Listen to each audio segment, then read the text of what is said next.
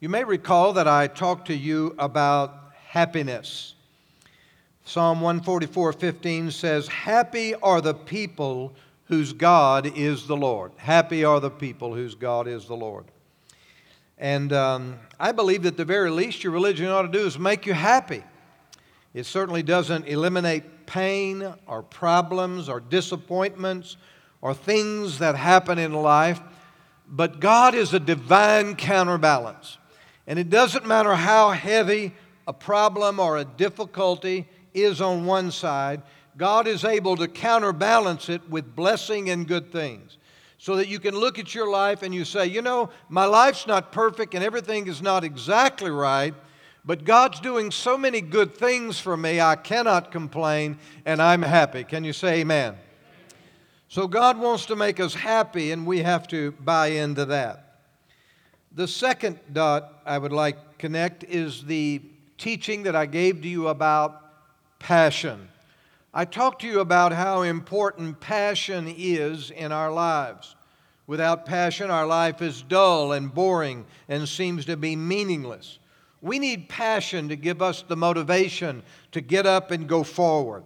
Passion counterbalances challenges that we have and things we have to force ourselves to do. We really don't want to, but we have to. But passion helps us do the things uh, that we really don't want to do. You know, it's easy to lose passion in life, passion in your marriage, passion in your career, passion in things that you used to love, passion for the things of God. You can live for a while and used to burn with a bright passion for God, but then after a while, you just lose that sense of passion. I talked to you about how to create passion and how to maintain passion. To that, I would like to connect the fact that our passions are always connected with our core values we tend to have passion toward the things we greatly value. If we do not value something, it's very difficult for us to create a passion for it if we don't value it. It's important for us to establish what we really value in life, what we really want out of life. Everything that I value has a reward attached to it. It's my perception of reward that creates the value system. So if I value something, it's because I believe it has the greatest reward attached to it. And that reward results in my happiness. So I've talked to you about happiness, I've talked to you about passions, I'm talking to you about values, and today I want to begin talking to you about reward. When I value something, it's because I perceive that there is a great reward attached to it. I value marriage and family because I believe that's some of the greatest rewards you'll ever have. I value education and training because I believe that if you'll pay the price for your education and training, there's a great reward at the end of that. I value covenant relationships, friendships, because I believe there's a great reward and it brings happiness to my life because I have great covenant friends. I value spiritual things because I believe that it makes me happy at the end. It makes my life meaningful. It makes my life worthwhile. So the things I value all have a, a, a reward attached to them. So first you choose your reward and then you create your value. And when you create your value, you build a passion for the things you value, and you build a lifestyle that supports that value system. If you don't create a lifestyle that supports your value system, you'll never get the reward.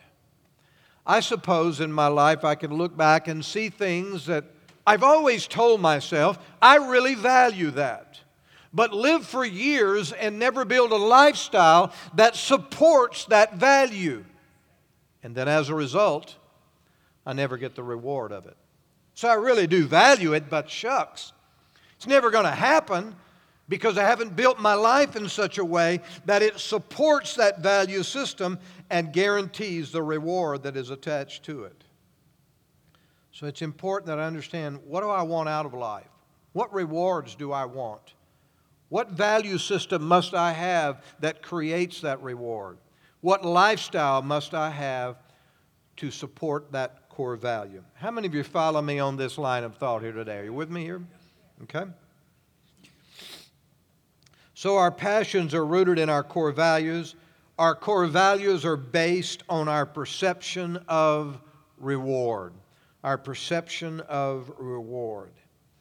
Now, reward is a big word in your English Bible. It's a big word. As a matter of fact, if you look at it and you search it out, you'll find that the word reward is used throughout your Bible, and it's used in some very significant places, and locations. And I want to talk to you about rewards from the scripture here today. We'll start with one of my favorite, Hebrews chapter 11, verse 6. I'm going to read it from the New King James Version. But without faith, it is impossible to please him. For he who comes to God must be, believe that he is, and that he is a rewarder of those who diligently seek him. Notice it refers to God as being a rewarder.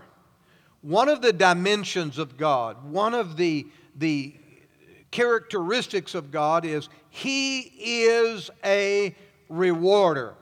And when you and I have faith in Him and we live our life to please Him, then inevitably He will reward our lives. Anything we do for God, anything we do right in life, God says He will reward. Well, of course, this is in the most positive context, but at the same time, we need to realize that when we do wrong things, there's a reward for that as well. God is a rewarder of our faith. You know, people are motivated because they have hope of a reward. Uh, we're not lo- unlike other animals, such as our dogs and our cats and my horses. Um, we learn to modify their behavior or order their behavior based on rewards. Maybe you have a little dog in your house and uh, you give that little dog treats. They're rewards for good behavior. And of course, there are rewards for bad behavior, but the idea is, is, is to attach the correct behavior with a reward that they really, really like. And it's amazing how effective that is. Even Shamu is trained on the principle of rewards. The horses I ride are all trained on the basis of reward. When their behavior is correct and they do what we ask them to do, we reward them. And uh, when they fail to do the right thing, there is pressure that we apply to them to make them want to do the right thing. And so they don't speak English. You know, you can't talk to them like I'm talking to you, but they get, they get it. They get the fact that, okay, if I do this, he rewards me, and if I do that, I get real uncomfortable. So I think I'm going to do this and get rewarded. It's really simple, folks, but that's the way all of us operate. We operate on a perception of reward, and we correct and modify our behavior based on the fact that there's a reward for doing the right thing. The problem comes into play when the devil thinks, that deceives us into thinking that certain behavior has a reward that is really not a reward that certain behavior is effective and gets us to where we want to be, when in reality it takes us exactly where we don't want to go. We're deceived. Only God is the true rewarder in our lives. And if we'll live our lives God's way, we'll get God's reward. Habits and pattern in life are the result of perceived rewards that we might have. Some habits have an immediate sense of reward. Some have a very long term, delayed sense of reward. You know, when you're raising your children and your grandchildren, one of the things we teach them is that you pay up front and so you can benefit in the end. That you have to delay gratification if you want the greater reward. As adults, we have to remind ourselves we cannot make decisions that give us immediate gratifications. We want to make decisions that give us long term reward. You know, so if I do the right thing now, I can enjoy a greater reward later on. So it's important that we start by choosing the rewards we want and finding a life that will get those rewards to us. You know, uh, some rewards, uh, rewards vary great, differ greatly. Some are small and some are huge, uh, but some are right now and some are later. Some are temporary, last for a short time, and some go on and on and on and on. Thank God for certain behaviors that produce an immediate effect, but they're always short term. Other behaviors produce uh, a long term effect, and they last and last and last. These are the kind of rewards we have to build our lives on. And so, um, when you think about spiritual things, career matters, stewardship issues, think about relationship issues, you have to think about good habits, good lifestyles, good patterns, and good routines. You know, I'm convinced that the key to success in life, the key to success in relationships, the key to success in your walk with God, the key to success in your career, your business, the key to success is always doing lots of little things correctly. Lots of little things correctly. And if you do a lot of little things correctly, it adds up to a big, big reward. On the other hand, you can do just a few things incorrectly and end up paying a very dear price for them. So, building a life where you do a lot of little things right is so very, very important. And understanding that the principle of life is pay now, get rewarded later. Pay now, get rewarded later. That's why credit cards are so dangerous for you and I. Because credit cards means that I can get it now and pay later. It's so backwards, and how much trouble does it get us in when we can enjoy the benefit right now but not have to pay it till later. But the way to live life is not enjoy now, pay later, but the real key to life is pay now so you can enjoy it for a long time later. Pay up front. I believe we should live life very, very intentionally with thought, forethought, with planning, knowing what we want in life, knowing where we want to go in life getting a plan and sticking to it, and making sure that your lifestyle supports where you want to end up when life is done. Choosing what you want out of life, what rewards you want in life, and also what rewards you want in eternity. Can you say amen? So, God is a rewarder. He keeps very careful records. He knows everything. He remembers everything. He forgets nothing except when he chooses to. He just keeps good records. And he promises that he, we will always have a reward for the things we do in life. He guarantees it with his word. So I'm going to go to the Bible now. I'm going to read some verses of Scripture that um, talk about reward. And let's see what Jesus taught about the concept of reward. Are you ready? Mark chapter 10, verse 28. Then Peter began to say to them, See, we have left all and followed you.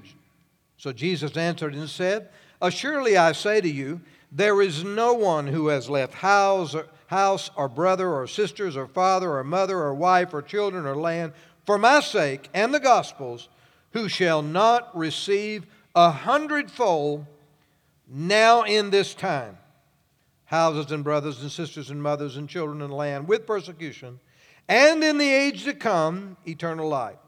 Many who are first shall be last, and the last shall be first. So there's some important concepts in these verses. Number one, he talks about those that have made sacrifices for the kingdom of God, those that have chosen Christ and have suffered pain and because of it have had to give up something of value to gain something of greater value. And he said, Of all those people, none of them are going to lose their reward, but every one of them will be repaid. Then he specifically says, They're going to be repaid a reward in this time, now, and in eternity. So our rewards have two dimensions, they have two levels. There is what God said, I'll reward you in now, and then there's what I will reserve for you throughout all of eternity. So, the way you and I look at our lives is that, first of all, God wants me to be blessed, and He promised me that while I'm alive, He will do good things for me and He will bless me while I am in this body on this earth living out my life. But on top of that, he said, I'm going to bless you for all of eternity. I'm going to keep account of what you did in your short life, and I'm going to bless you for eternity for the way you live down here. So there's two dimensions of our reward there's what we're believing and expecting God to do for us in this life, and then there's what we're expecting to receive when we get into eternity. So, what I experience today in life and what happens in the course of my life is not all of my reward. There might be some things that are not in life but are in eternity. There may be some reward that for some reason I don't get now in this life, but God said, Don't worry about it. I've got all of eternity to give it to you. So we can be assured that we're never going to lose our reward. We're just not certain whether we're going to get it here or there, but it's already set aside for us because our God is a rewarder. The apostles said, Man, we gave up houses. I gave up my commercial fishing business. Uh, we gave up our family. We gave up the life we would have lived, the routine, the schedule, the friends, the home. We gave all that up, Jesus, and now we're following you from city to city preaching the gospel. And Jesus said, Be assured that I will give all of that back to you in this life and in the life to come, and you will never give more than you're rewarded for. You will never sacrifice more than I will give back to you. He uses an old term called a hundredfold. A hundredfold. As best I understand, this word hundredfold means optimum. Optimum. It means a hundred percent return. It means optimum. You know, if you're raising cattle, and you want a hundredfold blessing on cattle, one cow can have one healthy calf per year. That's it. That's a hundredfold.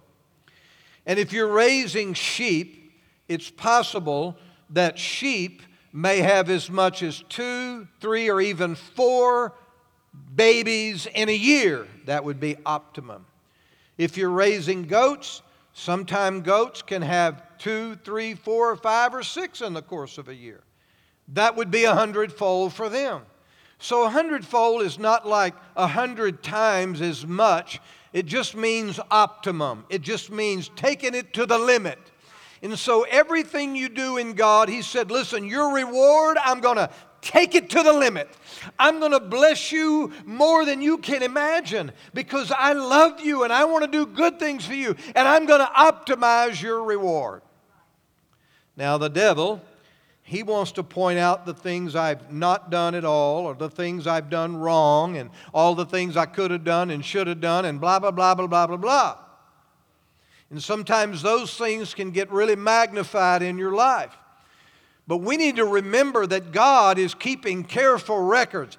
He's got a database that you and I can't even imagine, and He's keeping careful, detailed records of all of our lives, and He's making check marks about everything we do right and everything we do good, and He's making check marks and saying, That's a reward, that's a reward. That cash register of God is just going cha-ching, cha-ching, cha-ching, cha-ching, because He's keeping a record of everything we do, and He's building up a great reward for us. This is one of the reasons we look forward to our lives because I know God has good things in store for me. This is why we look forward to life after death because He's promised to bless us throughout eternity. Let me move on just a little further. Jesus taught the people to live so as to receive a great reward and, and to not derail your reward. Look at Mark 6 1. Jesus teaching. Watch out. Don't do your good deeds publicly to be admired by others, for you will lose the reward from your Father in heaven. When you give to someone in need, don't do it as the hypocrites do, blowing trumpets in the synagogue and street to call attention to their acts of charity. I tell you the truth, they have received all the reward they'll ever get. But when you give to someone in need, don't let your left hand know what your right hand is doing. Give your gifts in private, and your Father who sees everything will reward you. So he gives an illustration. He says, You know, there are certain kind of people and, and they do everything in a public way so people will go. So people will honor them and think something special of them. And he said, that's, that's a reward. I mean, all of us like this, don't we? But if we do it in such a way just to get that kind of accolades from man, then he said, those accolades, that's all you're going to get. But if you do it in a selfless way, if you do it in a private way, and you do it in a way that doesn't bring attention to yourself, the father says, uh, I saw that. I got it. I got that written down right here. I saw how you snuck that in. I saw how you humbly made that gift. I saw how you made that sacrifice. You weren't trying to do it for yourself so other people would think something great of you. You snuck that in there and got that done, but I saw you, and I'm going to give you a great reward for it. Well, let me go just a little further. Mark chapter 5, verse 5. When you pray, don't be like hypocrites who love to pray publicly on street corners and in the synagogues where everyone can see them. I tell you the truth, that's all the reward they're ever going to get. But when you pray, go away by yourself, shut the door behind you, pray to your Father in private, then your Father who sees everything will reward you. We have a misconception of, of sinners, of hypocrites in our world. Um, we tend to think that a hypocrite is a person that goes to church on Sunday but has sin in their life in between. And Jesus really didn't characterize sinners, uh, hypocrites, in just that fashion. He said a hypocrite is a person that's always doing things for show. They're always wanting to portray something to receive the approval of man. He said that's what a hypocrite is. And he said that's all the reward they're ever going to get. Let me go just a little bit further. Hebrews chapter 11, verse 24 and through 26. It was by faith that Moses, when he grew up, refused to be called the son of Pharaoh's daughter. He chose to share the oppression of God's people instead of enjoying the fleeting pleasures of sin. He thought it was better to suffer for the sake of Christ than to own the treasures of Israel, for he was looking ahead to his great reward. Just a little synopsis. So Moses was raised in Pharaoh's house, the adopted son of Pharaoh's daughter. He had the best education, Pharaoh being the most powerful human on the planet in that day. The Egyptian nation was the uh, power nation of the world. They were the world dominant nation for many years. And so he was raised in the house with Pharaoh and had the world at his feet. His true identity was Hebrew, and his family, the Hebrew people, were slaves to the Egyptian people. There came a day in his life that the Bible says that he chose to identify with the Hebrews who were slaves, the underclass, to say the least, the possessions of the upper class. But he chose to identify with them rather than enjoy the fleeting pleasures of sin. Notice how this is characterized here. I mean, Moses could have been Pharaoh's son. He was in line to be the next Pharaoh, and he could have been the ruler of the world. But Moses said, For me to do that, I would have to sin against my God. And it's true that I would have fleeting pleasures of sin. That for a while my life would look good and right, it would be happy and fun, and I'd have a lot of immediate reward. But I would have to forsake my eternal reward and my people. And I will not do that. So I'm going to choose my people, and I'm going to suffer with them, and I'm going to take whatever comes. I'm going to give up a life that is of opulence and power and esteem and, and all of those things, and I'm going to take the life of servitude and maybe even poverty. And I'm going to live for God and be a part of my people. And God said, because of that, I gave Moses a great, great reward. No one said sin wasn't fun. No one said that living for the devil does not have some measure of reward. No one's saying that doing the wrong thing might not have some pleasure or reward attached to it. But remember, all the pleasures of sin are fleeting, they're only short lived. So the pleasure is short and the pain is long. The reward is small, but the punishment is great. And when we live, for, live from day to day, we make the choice that I would rather suffer now and enjoy through eternity than enjoy now and suffer through eternity. It's a choice every Christian must make. I'm not going to enjoy the fleeting pleasures of sin. I'm going to live for God and do the right thing and believe that God is my rewarder and He's going to be, bring me reward in this life and in through all eternity. Now, let's go to the teachings of the Apostle Paul in Colossians chapter 3, verse 23. He said this Whatever you do, do it heartily, as to the Lord and not to men. Knowing that from the Lord you receive the reward of the inheritance, for you serve the Lord Christ. So we understand that whatever we do, we do it as unto the Lord and not as unto men, but as unto the Lord. You know, when you apply your trade, when you practice your skills, when you pursue your career, everything you do must be held to the highest standard. Not so much because of who you work for or who you work with or what your company goals might be but you set very high standards because you're doing it as unto the Lord. I am His. What I do is for the Lord. Well, if people treat you nice, it's easy to do nice things in return. If people honor you, it's easy to honor them. But what if they don't treat you nice? And what if they don't honor you? We still have to do it as unto the Lord. And remember that the more we pay on earth, the greater our reward in heaven is going to be. Can you say amen? amen?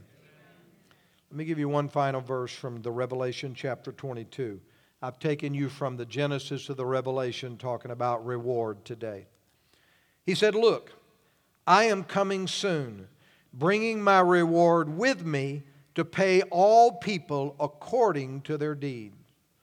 I am the Alpha and the Omega, the first and the last, the beginning and the end. So Jesus Christ is coming. He's coming. And when he comes back, he's going to reward every man according to the life he has lived. Some of those rewards will be glorious, and some of those will be horrible because God is the God of the universe, He's the judge of the earth, and He always judges fairly. Our judicial system is as good as we can get it, but it's never completely fair and just.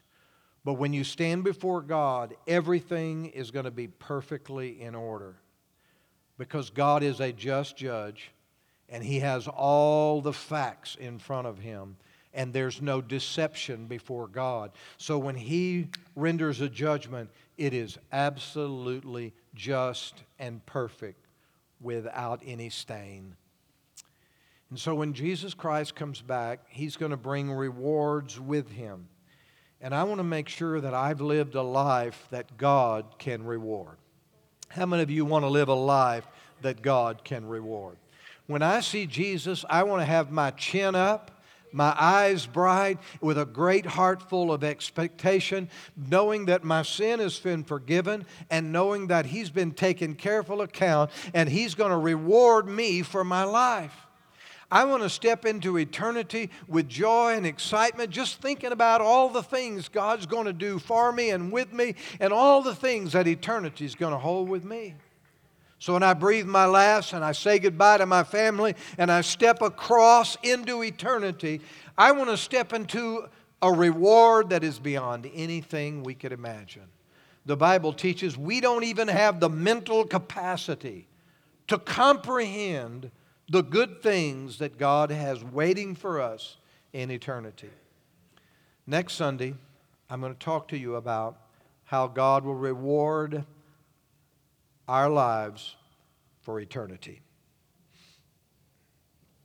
Now, one story from the Bible, and I'll be done for today. There was a story of two brothers. One's name was Esau, and the other was Jacob. Esau was a hunter. Jacob was not the hunter, more the manage the household, manage the affairs of the business type of a young man raised in the same house by the same mother and dad. And on an occasion, Esau had been out hunting for a long, long time, and he came back in.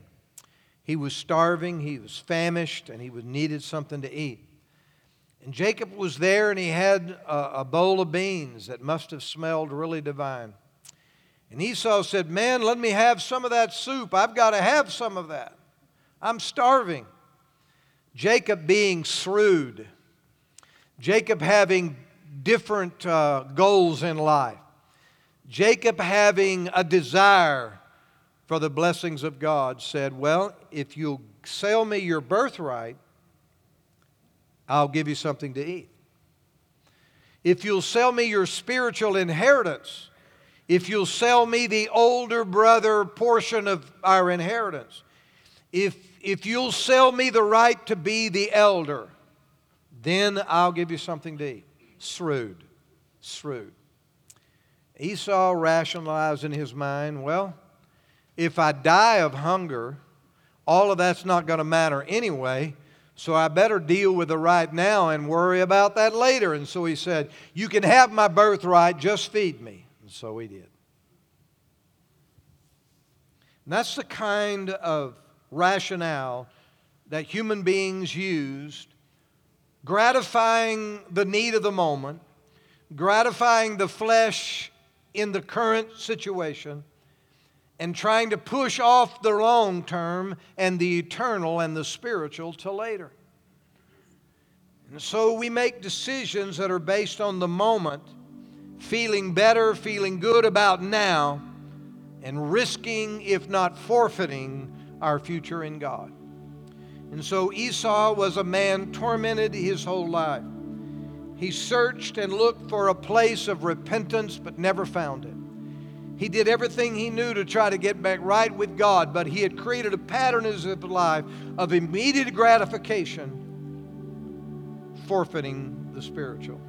And with that pattern, with that habit in life, he never got what he wanted out of life.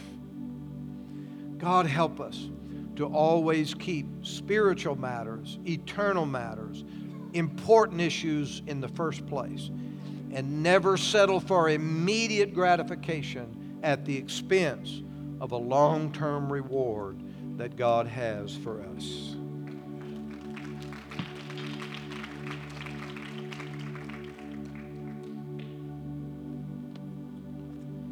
So, want to ask you this um, Are you living a life God can reward? And are you doing things every day that lead to the kind of rewards in life that you really, really want? So for me, I have to kind of simplify things and categorize them and break them down and look at them in individual pieces. And so I, I look at my physical body and say, you know, what kind of life do I want in the future? And what must I be doing today so that later in life I can have the reward that I want? What kind of lifestyle? What kind of self discipline? What kind of good habits do I need today to ensure that tomorrow I can live the life I want to live? I think about relationships. What am I doing today that I may have to pay for tomorrow? What am I doing today that's going to ensure that I don't end up lonely, alone, broken? I think about my walk with God and the things I hope to do for Him in my lifetime, my spiritual bucket list. I think about what am I going to have to do to finish my bucket list and to get those things done before I die? What am I going to have to do today that's going to prepare me and position me to get those things done? I want to finish strong.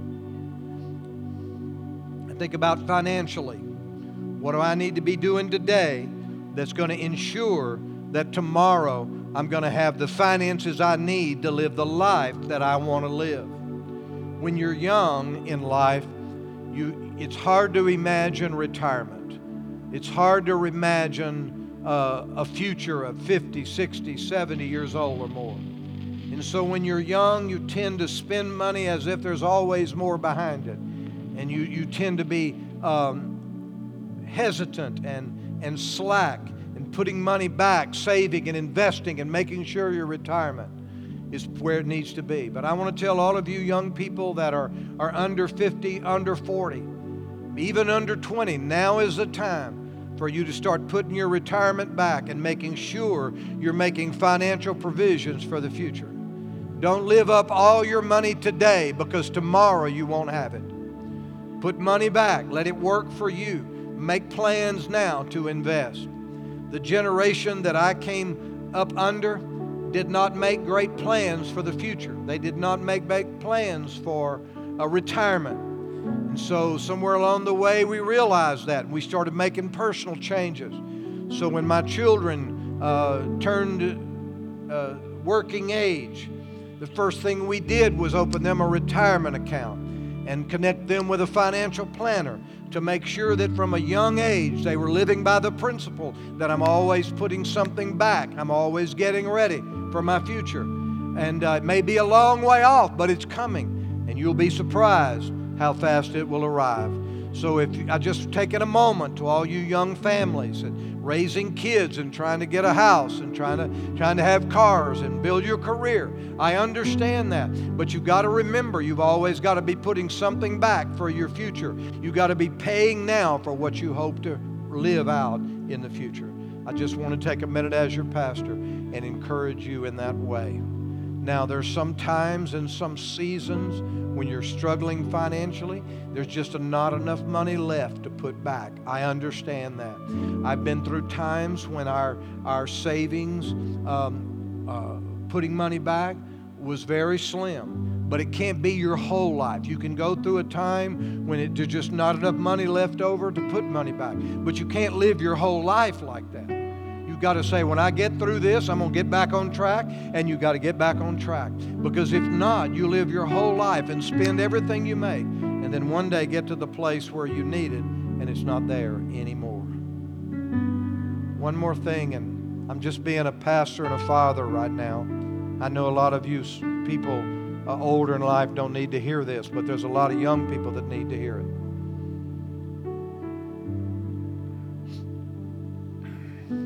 Got to put money back today so you'll be ready to live the life you want to live tomorrow. And it's going to come a lot faster than you think it might. But you got to start today. The key to having money at the end of your life is starting over early and putting money back week after week, year after year. And when you get there, you can live the life that you want to live. So I want to encourage all you young people, get started now.